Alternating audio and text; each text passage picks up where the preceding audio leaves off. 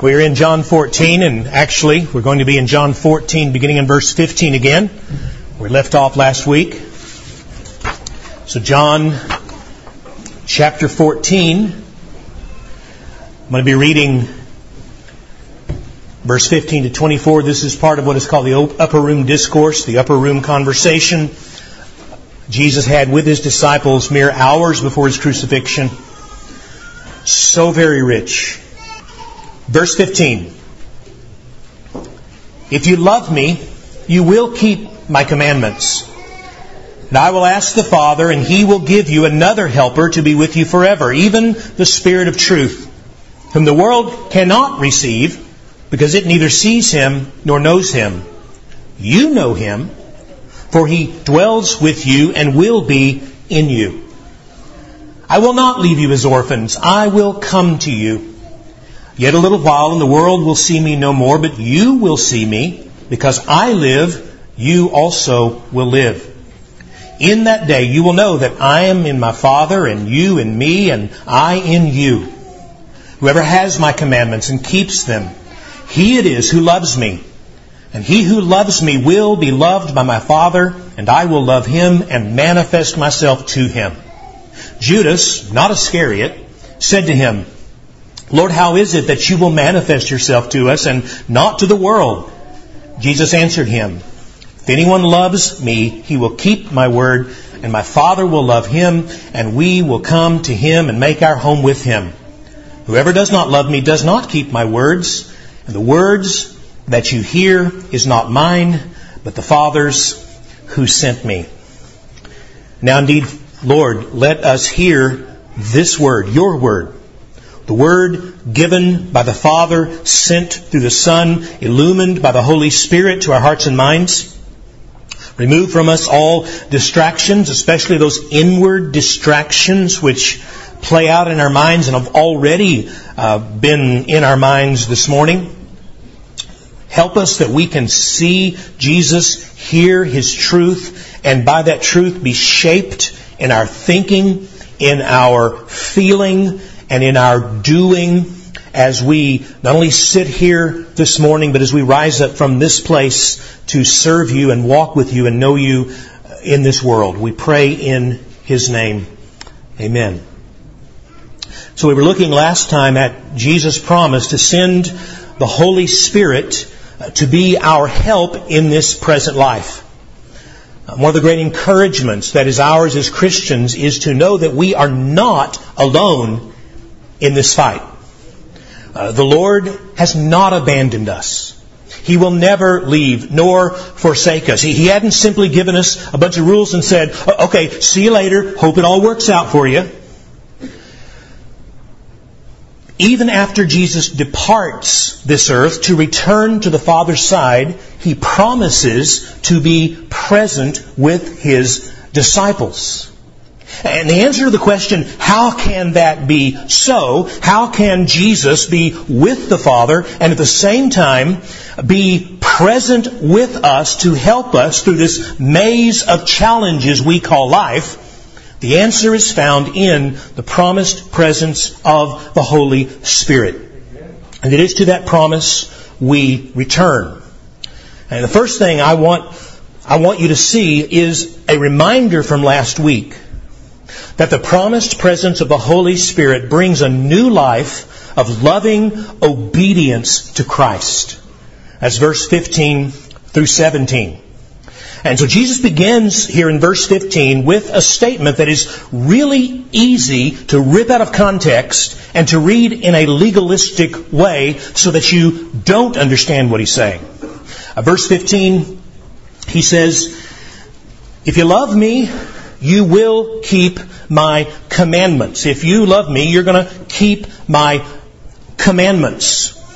And it's, it's easy, if you read that through legalistic lenses, to think that what he's saying is, you better keep my commandments if you want to prove you really love me. You know, get out there and get busy keeping commandments, then I'll know whether or not you love me. But that's not what he's saying. This is not a command. This is a statement of fact. What he's saying is, because you do love me, dear disciple, you will keep my commandments. Because that's the nature of the new heart that you've been given as my disciple. So the first thing to be reminded of this morning is this, that for the Christian, obedience to Christ flows out of a heart of love for Christ, not just a fear of breaking commandments. So that, and here's the practical aspect of that, so that where obedience is lacking in your life, it really is more of a love issue than it is a law issue. And the way to increase your obedience to Christ as a Christian is not to focus on more law, you know, better do this, don't do that, better do good or you'll fall in a vat, or, or something like that. But instead to draw near to Christ for a deepening heart of love. And, and you see, that is where the Holy Spirit comes in. He enables, strengthens, gives that love. There's a very tight connection here in this passage between what Jesus says in verse 15, if you love me, you will keep my commandments, and what immediately follows in verse 16, and I'll ask the Father, and he'll give you another helper to be with you forever. Because it is the helper whom he has given who is going to lead us into this deepening life of love and obedience. And, and so it's the gift of the Holy Spirit in the life of the believer that brings a new heart of love for Christ leading to obedience. The gift of the Holy Spirit in the life of the believer brings a new heart of love leading to a life of obedience. That, in fact, is at the very heart of the promise of the new covenant. If you remember the promise of the new covenant in Ezekiel 36, in verse 26, God says, And I will give you a new heart, and a new spirit I will place within you I'll remove that old heart of stone that was impenetrable and resistant to me, and I'll put in its place a heart of flesh, a living, vibrant, alive heart. Verse 27, I will put my spirit within you and cause you to walk in my statutes and be careful to obey my rules. So the obedience of the Christian is more about love than it is about law because of the indwelling Holy Spirit. And where obedience is lacking, oh dear Christian, press in with all your heart for more of the love of Christ, which is given through the Holy Spirit. You say, okay, how do I do that? Well, again, this is where the promise Jesus is making here about the promised Holy Spirit comes in. We saw last time again that equipped by the Holy Spirit with a new heart of love, we have the help we need to live for Christ day by day equipped by Him with the presence of the Holy Spirit, we have the help we need to live for Christ day to day. And, and by the way, not just the help, right? But more importantly, we're told that we have the presence of the Helper Himself. And, who is the Helper? That's an easy one, right? The Holy Spirit, God's own Spirit, the Spirit of truth, the, th- the third person of the Trinity. And so Jesus tells us here that after His resurrection and ascension, He will ask the Father, and the Father will send another helper, one just like Jesus, to be with us forever, even the Spirit of truth. So God's own Spirit comes to reside in the heart of the believer as our helper. And you remember that word underneath there is that word paraclete. One who comes and stands beside. I mean, who is the paraclete? Well, he is, he's that friend who comes to stand at your side and give you the help that you need. Uh, we saw that this paraclete comes, uh, first of all, uh, to provide us with, with strength to stand in the day of battle. That's the original meaning of, of the King James translation of comforter, one who comes with strength. And so the Holy Spirit gives us strength to stand as we pray, as we trust Christ. He also helps us to understand Scripture and apply it to our lives. He, he helps us know that Christ Himself is near to, to understand that, that Jesus is not just a Lord seated on high, but a Lord close at hand, active and alive and present in our lives. And, and, so these are just some of the many benefits we receive through the promised presence of the Holy Spirit. But notice what else Jesus says in verse 17. He says, while we His people receive these benefits while we know Him. The lost world, by contrast, knows nothing of Him or these benefits. Look at verse 17. He says, even the Spirit of truth, that's who's coming, whom the world cannot receive because it neither sees him nor knows him. You know him, for he dwells with you and will be in you. So what does the faithless world know about the promised Holy Spirit personally and experientially? What do they know of him? Nothing whatsoever. Jesus says that it neither sees him nor knows him. And that word to see here is a word that means to perceive. The, the world has no perception of the Holy Spirit, no sense of his presence, no clue as to his reality. Why not? Well, because the world in its sin and unbelief is dead to spiritual things. Just as you were, by the way, and as I was. Ephesians 2:1, we read a couple of weeks ago, says, Of all of us, you were dead in your trespasses and sins in which you once lived. You were dead in the grave, lifeless spiritually. Those who are dead to spiritual things have no perception of spiritual realities, even great big spiritual realities, uh, such as the presence of God's Spirit at work in the world, changing lives, rescuing sinners, uh, transforming the broken. I mean, God can be right there doing a mighty work right beside them and they can't see it. They're not aware of it. That's why, by the way, they simply deny it. 1 Corinthians 2 verse 14 says the natural person, that means the person dead in sin without the Spirit, does not accept the things of the Spirit of God. They're folly, they're foolishness to him. He is not able to understand them because they are spiritually discerned. And so the spiritually dead are dead to the presence and power of God's Holy Spirit. But here's the point. But you are not, dear Christian. You are not dead to Him. Ephesians 2 verse 5 says, a miracle has taken place. God has made us alive together with Christ. God has done this work to bring life where there was nothing but death before. Spiritual life, real life. This is what we call the new birth. John chapter 3. This is the coming of the promised Holy Spirit to, to make us alive with Christ, to make us aware of Christ. So that now, verse 17, Jesus says, You do know Him, for He dwells with you. That, that means He's in this room right now. Are you aware of that?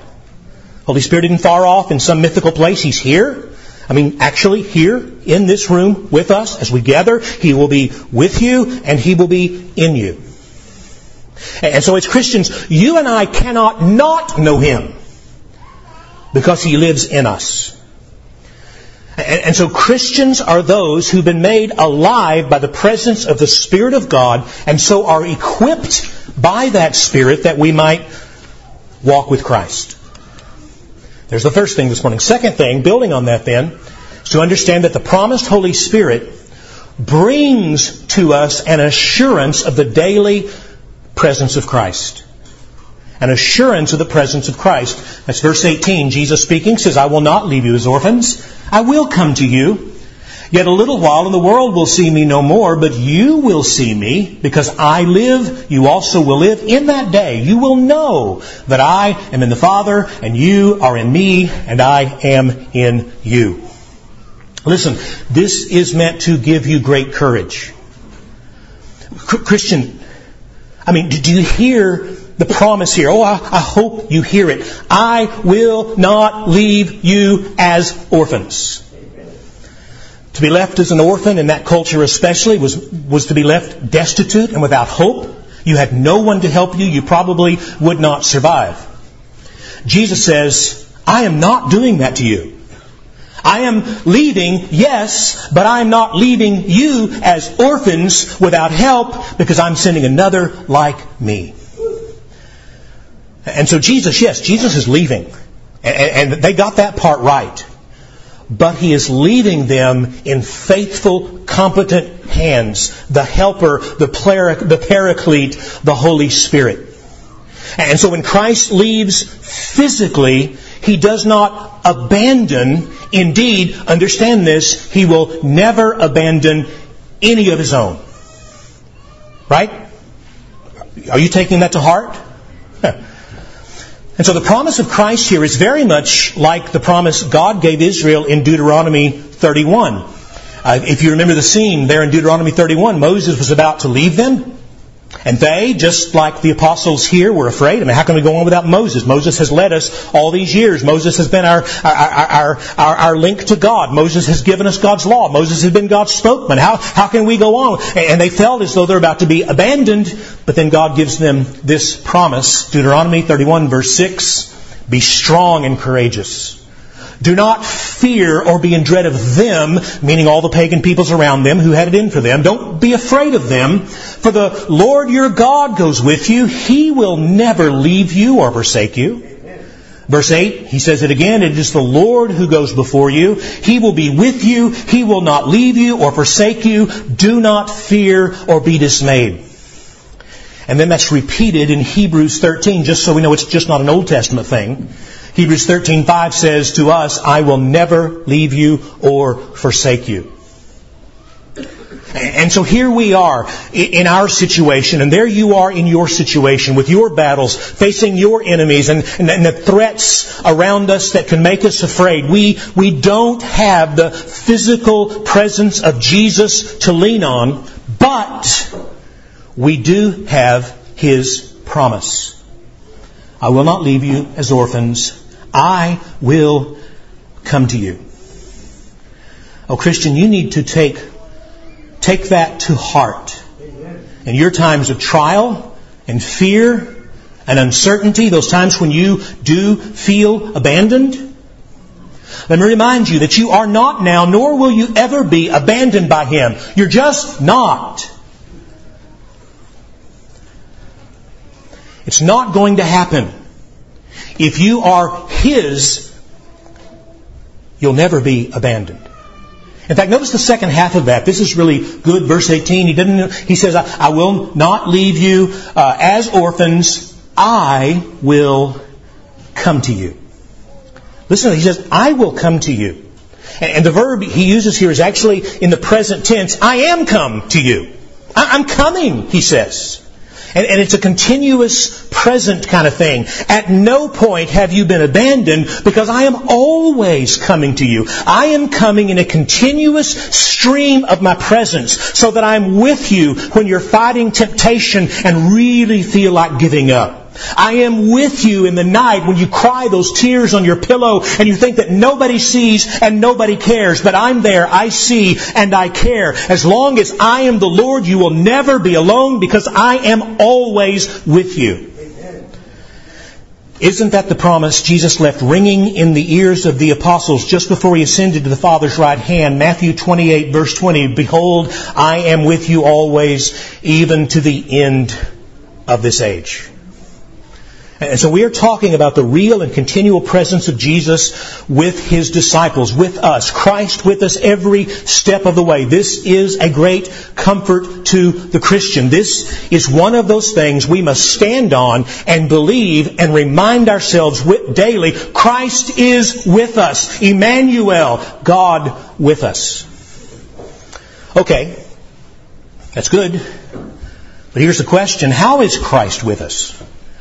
I mean, I don't see him, do you? Looking around, I, I don't see his presence, so where do I go to find him? The key to understanding that is found in what he says next, verse 19 and 20. Yet a little while, the world will see me no more, but you will see me. Because I live, you will also live. In that day, you will know that I am in my Father, and you in me, and I in you. Now, what do you reckon Jesus is talking about there? Yet a little while, and the world will see me no more. When's that going to be? Well, just a few hours from saying that, Jesus was arrested, tried, crucified, and buried. From that point on, the world never saw him again. Right? From that point on, they just assume he's dead and gone. And even when he uh, rises from the dead three days later, they, the world, don't see him. Jesus doesn't come back and stand in the middle of the temple court and say, Look, here I am. I was dead and now I'm alive. I mean, he'll do that one day. But not then. He did show himself. He did prove that he was alive with wonderful, fantastic proofs, but only at that point to his followers. Except for the Apostle Paul, who was an unbeliever at the time, just a few months later, all of Jesus' post-resurrection appearances are given to believers to confirm their faith. Maybe James also could be in the category with Paul, but for the most part, only those who were in the body. And, but the world, in its unbelief and sin, did not see him again. By the way, they still can't see him. Because Remember, unbelieving eyes are by nature spiritually blinded eyes. 2 Corinthians 4 verse 4, speaking of the unbelievers, says, In their case, the God of this world, Satan, has blinded the minds of unbelievers to keep them from seeing the light of the gospel of the glory of Christ, who is the image of God. This is why in evangelism and sharing with friends and neighbors and family, you must always proceed with prayer. Start with prayer. Ask God to do the miracle that you can't do. Trust that He will do that miracle. But Jesus says, once I'm gone physically, the world that only perceives physical things will see me no more. Ah, but here's the difference. But you, church, will see me, Jesus says. The world will see me no more, but you will see me. Now, when is that? I think there are two basic answers to that question in this text. The first is, for these disciples standing there listening to Jesus, that's going to be very soon indeed. As soon as Jesus rises from the dead three days later, he will appear to them and they will see him. Verse 19, again, yet a little while, and for them just a matter of hours, you will see me, and the world will see me no more, but you will see me because I live, you also will live. Now let's not rush past this one too quickly because it is so very important for our faith. If Jesus did not rise from the dead physically on the third day after his crucifixion and be seen, our faith is a sham and your salvation is a lie. You understand that? Uh, Paul said that very clearly. 1 Corinthians 15, 14. If Christ has not been raised, meaning bodily and physically from the grave, our preaching is empty, vain, worthless. Your faith is empty, vain, worthless. It matters tremendously that the disciples saw Jesus alive on the third day, risen indeed. We're going to celebrate that really soon, aren't we? Let's practice. He is risen. Yeah, I like it. That's why the New Testament places such weight on the reality of Christ's resurrection. Uh, Paul in 1 Corinthians 15 verse 3 says, For I delivered to you as of first importance what I also received, that Christ died for our sins in accordance with the Scriptures, that He was buried, that He was raised on the third day in accordance with the Scriptures, that He appeared to Cephas, that's Peter, then to the twelve, then He appeared to more than 500 brothers at one time, most of whom are still alive, as Paul writes this, though some have fallen asleep. Then He appeared to James, then to all the apostles. Last of all, as to one untimely born, He appeared to me also. So, when did these disciples see Jesus again according to this promise? Immediately after his resurrection from the dead. That's one answer. And it's a very important answer. But it's not all he's talking about here because verse 9 goes on to tell us we also now perceive the risen Jesus spiritually through the indwelling Holy Spirit. You'll notice I use the word perceive there because that is actually the word he uses in verse 19.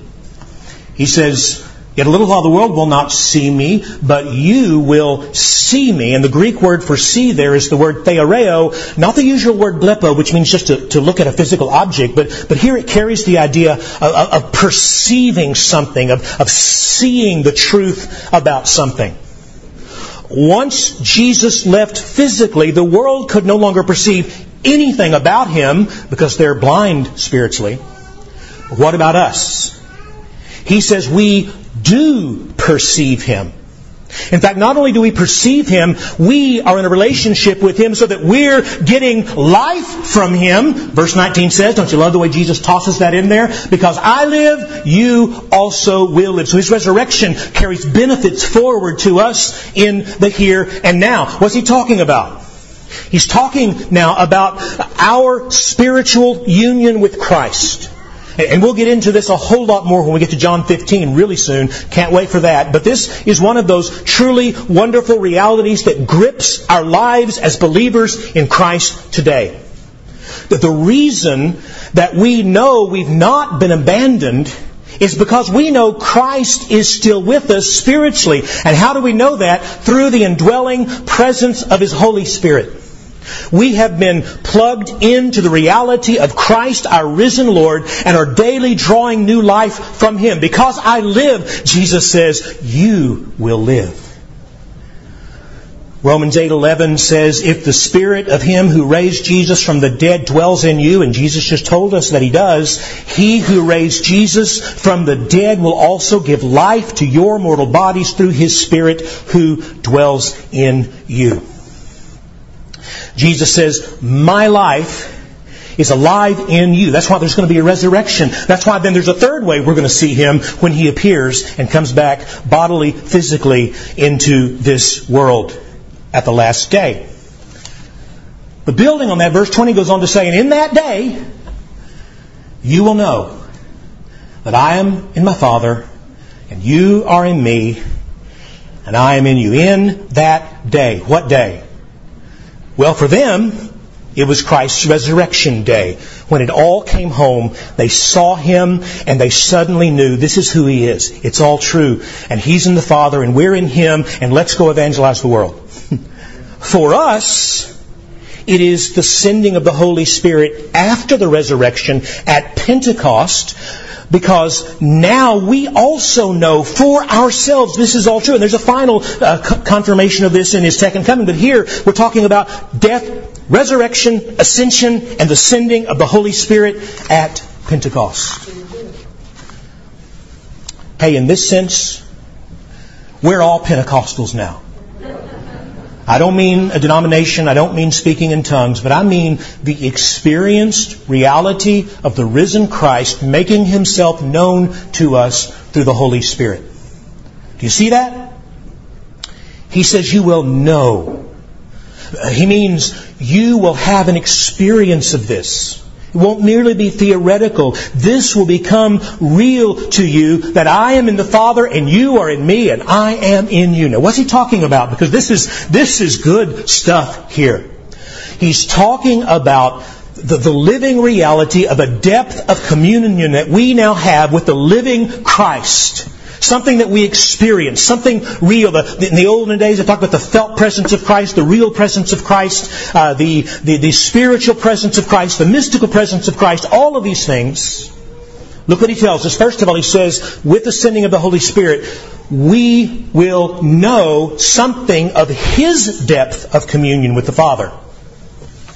Again, verse 20, in that day, you will know that I am in my Father.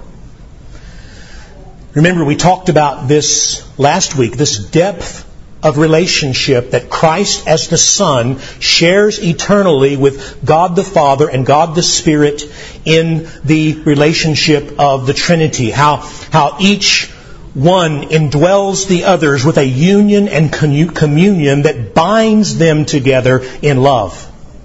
I mean, listen, never forget that at the very heart of who God is, there's a warm, loving relationship. A union and communion of three persons, Father, Son, and Holy Spirit, as they delight in one another, enjoy each other's presence, and live in loving harmony with one another. And Jesus says, you'll know something of that. It will come home to you that this is who I am. But even more than knowing his union and communion with the Father. Second, he says, and you will experience also something of this reality, this union and communion with God yourself through me. Again, verse 20. In that day, as the Holy Spirit comes, fills the church, begins to empower us and point us toward eternity, you will know that I am in my Father, that's who I am, and you are in me, and I in you. United to Christ by faith, we enter into a new spiritual reality with Him that assures us of His love and presence.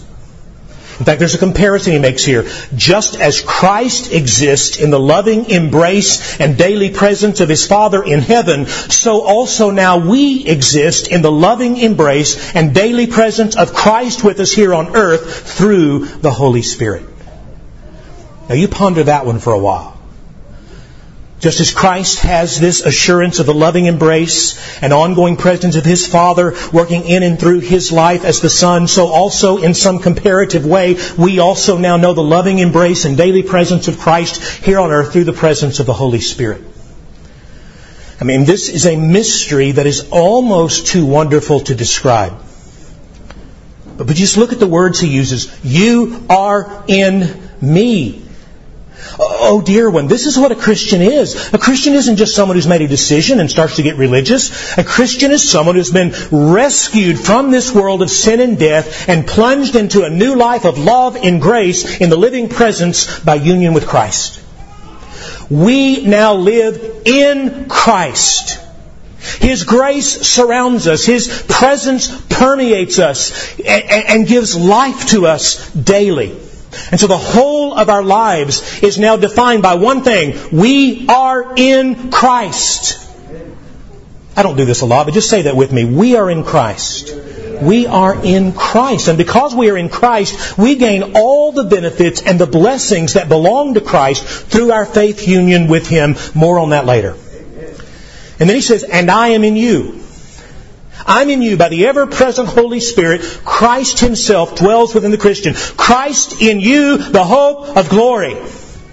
That means Christ's life dwells in you, Christ's grace dwells in you, Christ's love dwells in you, Christ's peace dwells in you, Christ's holiness dwells in you, which is why we can no longer live in sin. All that Christ is for His people is not far away out of reach, but living at home in and through you by the presence of the Holy Spirit. And dear one, this, this is why conscious daily communion with Christ is so important for the Christian. Drawing near to Him in His Word, speaking to Him through prayer, worshiping and surrendering to His will, making sure that you are aware of His presence daily as He dwells in you and you in Him in an ongoing communion of love. Do you know this love? Is it a part of your daily life? That's what He's purchased for you. It brings us to this third thing, just very quickly. This one's short. That means we, we can have this assurance. The promised presence of the Holy Spirit gives us confidence that we are indeed loved by God in Christ. Look at verse 21. This is good. Whoever has my commandments and keeps them, he is the one who loves me, and he who loves me will be loved by my Father, and I will love him and manifest myself to him. And so first of all, we have basically a repeat of verse 15. If you love me, you will keep my commandments. Here in verse 21, whoever has my commandments and keeps them, he is the one who loves me.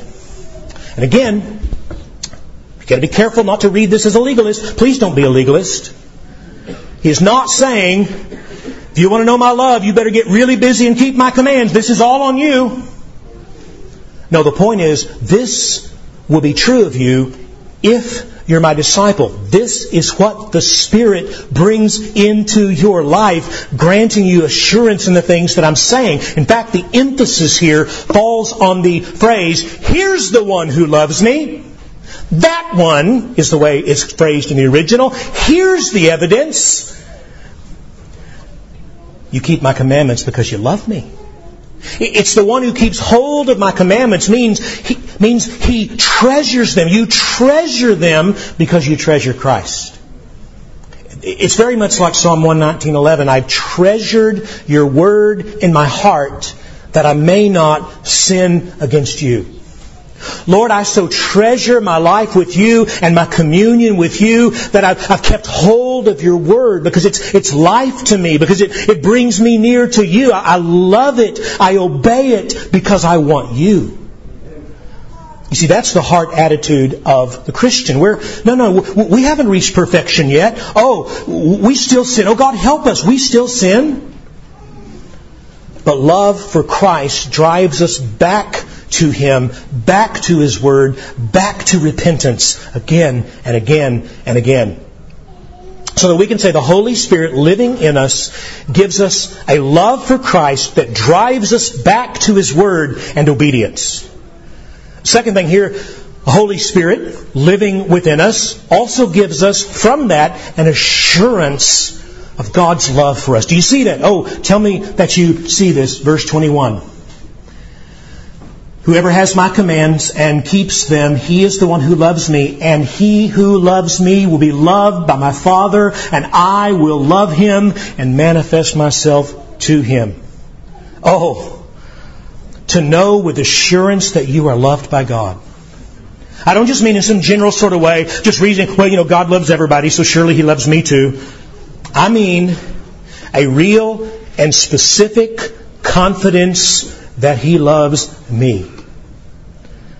As Paul says, He loves me and gave Himself for me. And so again, we're to have the assurance that He loves you so that He is for you, not against you. That He does indeed hold your life as precious. We're, we're talking about a real assurance that you are loved by God. Now, where does that come from? Well, here it is if there is a love for Christ in your heart, that love is but an echo of His prior love for you. Which came first, your love for Him or His love for you? His love for you.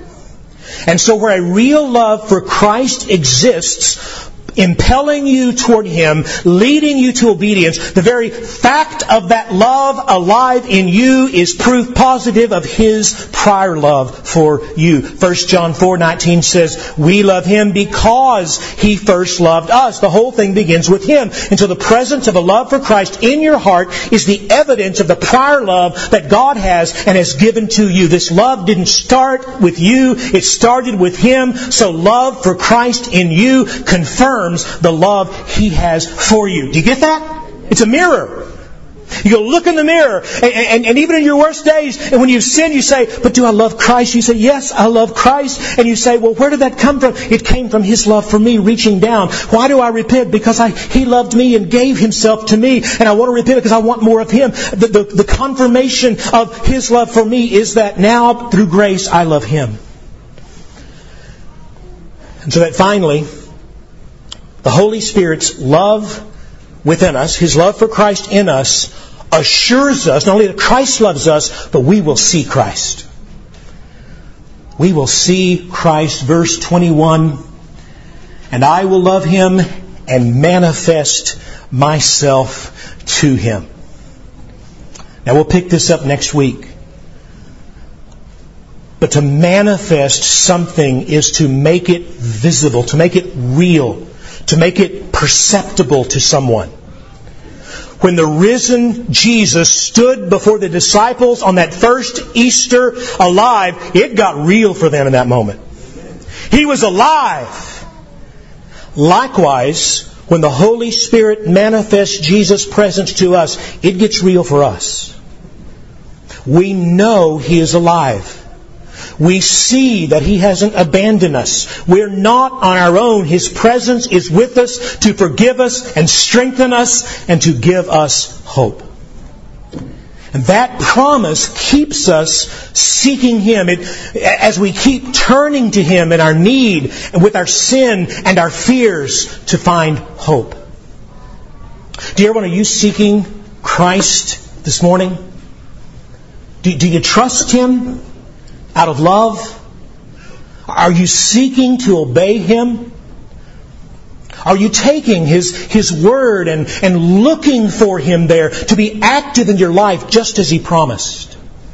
You know, I thought about this this week. We ought to be seeking the presence of Christ the way a lover seeks her beloved daily. Oh, to be in His arms. Oh, to draw near to Him. We ought to seek Him like that in worship. We ought to seek Him in time in the Word. We ought to seek Him in prayer and in times of fellowship. We ought to run to Him in our times of fear and uncertainty, as well as our times of joy and thanksgiving. We ought to begin our days and end our nights in His presence, leaning upon His breast, like John did in the upper room. We ought to be constantly praying in fact, I'll close with this prayer. We ought to be looking to Him and saying something like this as you bow, and I'll just say it, and this is the kind of thing we ought to be saying to Jesus. Lord Jesus, here I am in your presence. I believe the promises of your word. I believe you are with me to help me and will never abandon me. So Lord, help me see that you are near. Help me, Holy Spirit, to entrust to trust my Savior's presence. Increase my love for Him. Help me walk with Him and yield to Him in everything. Let me see Jesus at every step. And when I lose sight of Him, bring me back quickly. That I might live in His presence and love Him with my obedience in all things to the praise of the glory of His grace. Amen.